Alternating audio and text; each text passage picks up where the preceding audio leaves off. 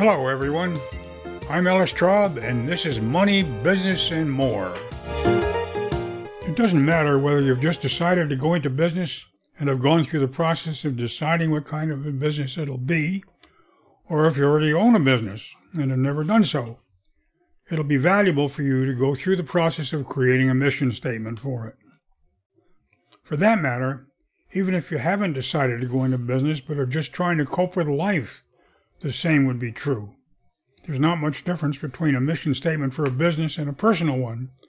We'll talk about that another day and we'll plug it in under the more category.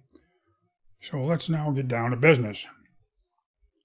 As someone who has started several businesses without a mission statement, I can tell you that doing it for my last and most successful business made a big difference in determining that success. It's not a high school exercise. You aren't going to be graded on how good it is. It's not likely to be featured on television or in the newspapers. And in fact, you're the only one that's going to be affected by it. But believe me, you will. Why is it so important? You probably have never heard anyone else suggest that it's something you really need to do. But trust me, You'll come to a time when you'll be glad you did.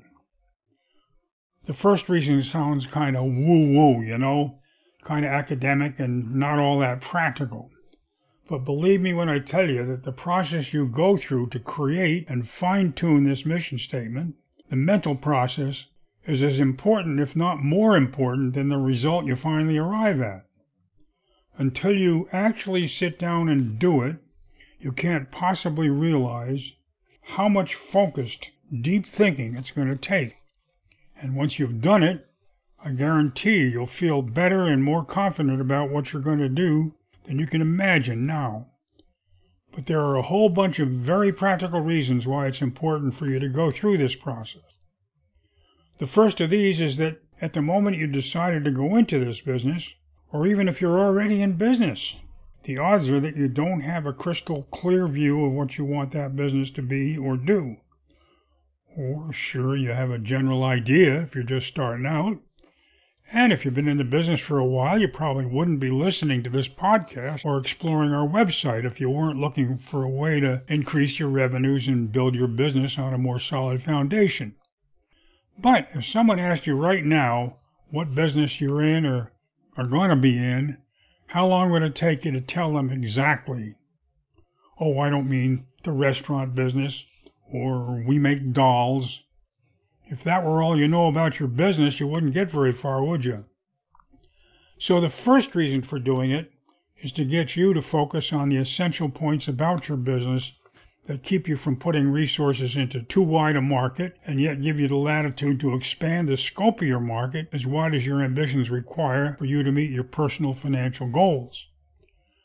When is the last time, if at all, you actually drew a mental picture of the variety of individuals or businesses your business is expected to serve? Have you ever made conscious decisions about which of those prospective customers or clients will find out what you offer to them to be most valuable to them and therefore most rewarding to you. So the first reason is focus, and this exercise will give you that. Secondly, it's vital because it provides a solid foundation for your business. By that I mean that a mission statement needs to be done right the first time. You have to examine it from all directions and tweak it until you're satisfied it's right. Why? Because the mission of your business will never change. It's like the craggy rock that a lighthouse stands on. It's what you return to when things go wrong. And believe me, no matter how well you plan your business, and by the time you get through with what we're telling you in this series of podcasts, you're going to plan it very well. At some point, when you least expect it, the ceiling will fall down, the dust will rise and leave you coughing and sputtering, and you'll have to make some very quick decisions in the middle of that chaos. And at that point, you'll be real happy to see your mission stand out through all of that dust and chaos, just like that beacon through the fog on the craggy coast. You'll be able to look at your options and without batting an eye say, This'll get me there faster than that will. And you'll have no problem making decisions when those who haven't done this work would be blinded and befuddled by that chaos. When I say that your mission will never change, I don't mean that you can't change your strategy to fulfill your mission. One of the blessings of being in a small business will be your ability to be nimble, to roll with the punches and change your strategy in a heartbeat. Like a small boat compared with a huge oil tanker, you can change course quickly, avoid obstacles, and get back on course toward your destination before the captain of that large ship can even transmit his decision from the bridge to those who actually change the vessel's direction or control its engines. And remember, like your mission, when obstacles intervene, that destination doesn't change. Only your path to get there does. Later, you'll look closely at that mission and determine exactly what objectives you have to achieve to fulfill it. Those objectives are large. They're the tangible implementation of the vision you had when you finally settled on your mission. They represent the achievement of your branding and your company's reputation, the physical evidence that your business is a viable entity in the world, like the brick and mortar, if any, that houses your business, or the equipment you'll assemble to produce even less material projects. And they are the less tangible components of your internal structure, your people, your company's culture, and everything that works together to be where you envision that business to be. But as unwieldy as those objectives might be, you can decide to change them just like you can change the goals you have to reach to achieve them and the individual tasks that have to be accomplished to reach those goals. We'll talk about that roadmap in another podcast. Thirdly, your mission statement provides the basis for everything else that follows when you create your business plan. When I said before that the process of creating the mission statement would give you focus to manage your business, I meant it would also give you the focus you need to complete the planning you need to make it a success. We'll explain that more thoroughly in the next podcast. But if you've done your mission statement well, it makes all the rest of the process of creating your business plan a whole lot easier. You're not distracted by things you don't need to consider, and it helps you know just how much you need to talk about when you translate all of these concepts into a feasibility study for you and a package that empowers others to give you the resources and services that you're going to need along the way. Well, we've talked about how important it is to do it right. Now it's time to talk about exactly what a mission statement is and how to write one. It may help to imagine that you're already running a hugely successful business. Your offices are on the 10th and 11th floor of a luxury high rise, and someone calling on your business for the first time gets off the elevator on the 10th. The first thing they see is a huge reception desk where three busy people with headsets are all answering phones. Above and behind this desk is a large mahogany plaque on which is boldly printed the name of the company and its mission statement.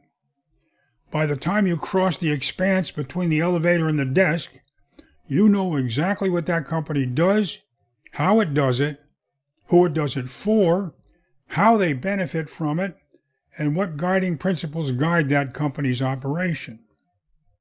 And there you have it. That's precisely what you need to include in your mission statement. One or two sentences that tell the world who you are, what you do, how you do it, who you do it for, how they benefit, and what comprises the ethical character of your company. Well, that sounds simple enough, but believe it or not, once my clients who are intent on doing it right get busy doing it, few of them have completed the job to their satisfaction two weeks later when we get together again. Of course, some of them, maybe you, have thought it all through and figure it's a piece of cake, but reducing it to a couple of sentences is not as easy as it sounds. At some point, I'm sure the issue becomes how big your vocabulary is. Trying to find just the right word that encompasses all the facets of the idea you're trying to express can be a challenge. But Google can come to the rescue, and liberal use of an online thesaurus can easily come to the rescue. Let's take a short break here, and when I come back, we'll take up each of those elements one by one. Did you know that you have access to a personal mentor to help you with your business issues? Whether you're starting a new business or trying to improve the way an existing business runs, you'll find them at score.org. This is the website for SCORE, the Service Corps of Retired Executives. It's an arm of the U.S. Small Business Administration and consists of thousands of volunteers in more than 300 cities across the United States. And the best part is that their services are offered at no cost to you. At score.org, you can enter your zip code and find a list of local mentors, each showing his or her areas of expertise, and you can schedule your own appointment at a convenient time and location. SCORE also offers a variety of regular workshops presented by professionals in their fields. You can see a current schedule of those events and pre register on the spot. Some general classes are offered free of charge, while others have a modest fee, which is usually discounted for pre registration. Check it out! Score is the place to go to find someone whose experience may be just what you need.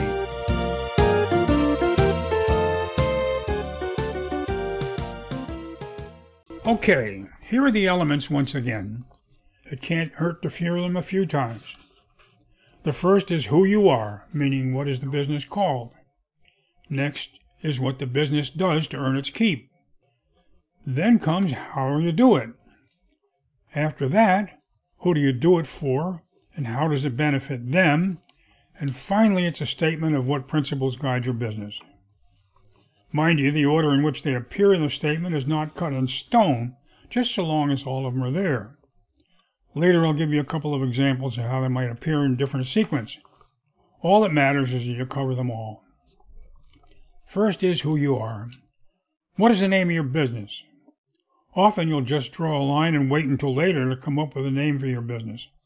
For the time being, you can just say we until you've decided what to call it. You may not have even decided yet what business structure is best for your business.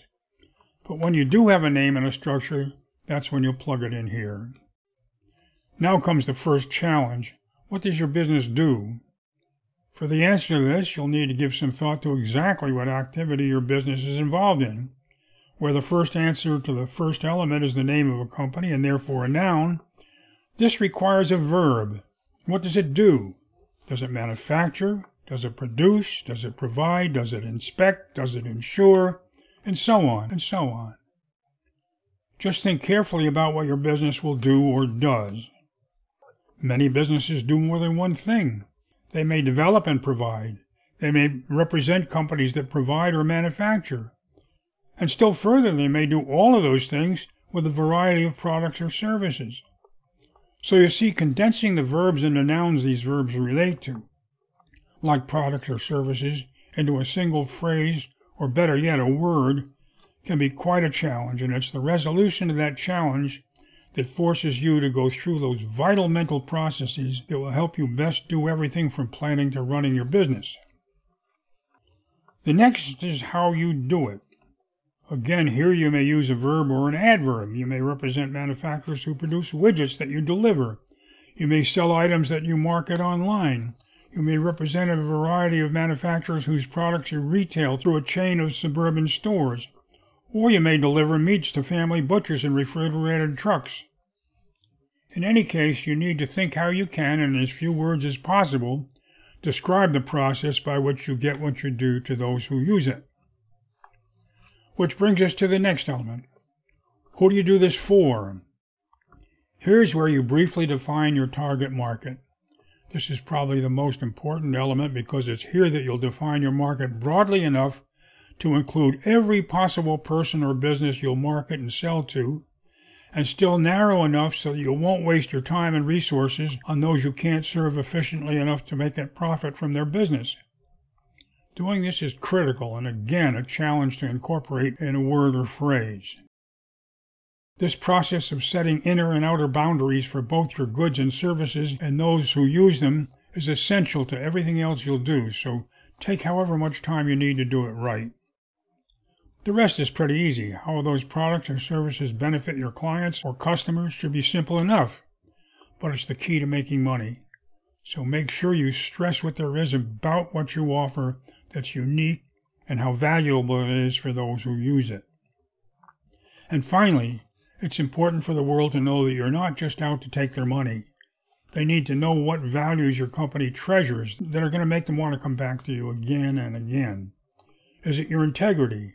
Is it your sense of individual service? Is it your guarantee that they'll be pleased in your desire to put your money where your mouth is? Is your customer support compassionate and empathetic?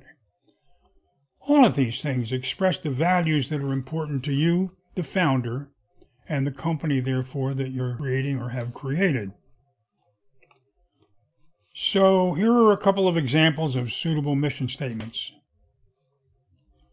The ABC Company provides quantum computers through a chain of upscale retail outlets to engineers and scientists to meet their need for extremely high speed machines to perform their advanced research in a fashion that earns us a reputation for quality, reliability, and conscientious service.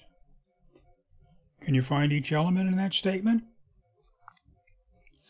How about with a desire to fill our nation's need for a workforce skilled in technology, XYZ Technical School offers an excellent low cost scientific education to disadvantaged youth to enable them to compete successfully for high paying jobs in today's world. You'll find a file called yourmissionstatement.pdf in the reference library on our website, moneybusinessmore.com, which you can download and work with. See if you can create a mission statement before we put out our next podcast, which will put your mission statement to work to create the first part of your business plan.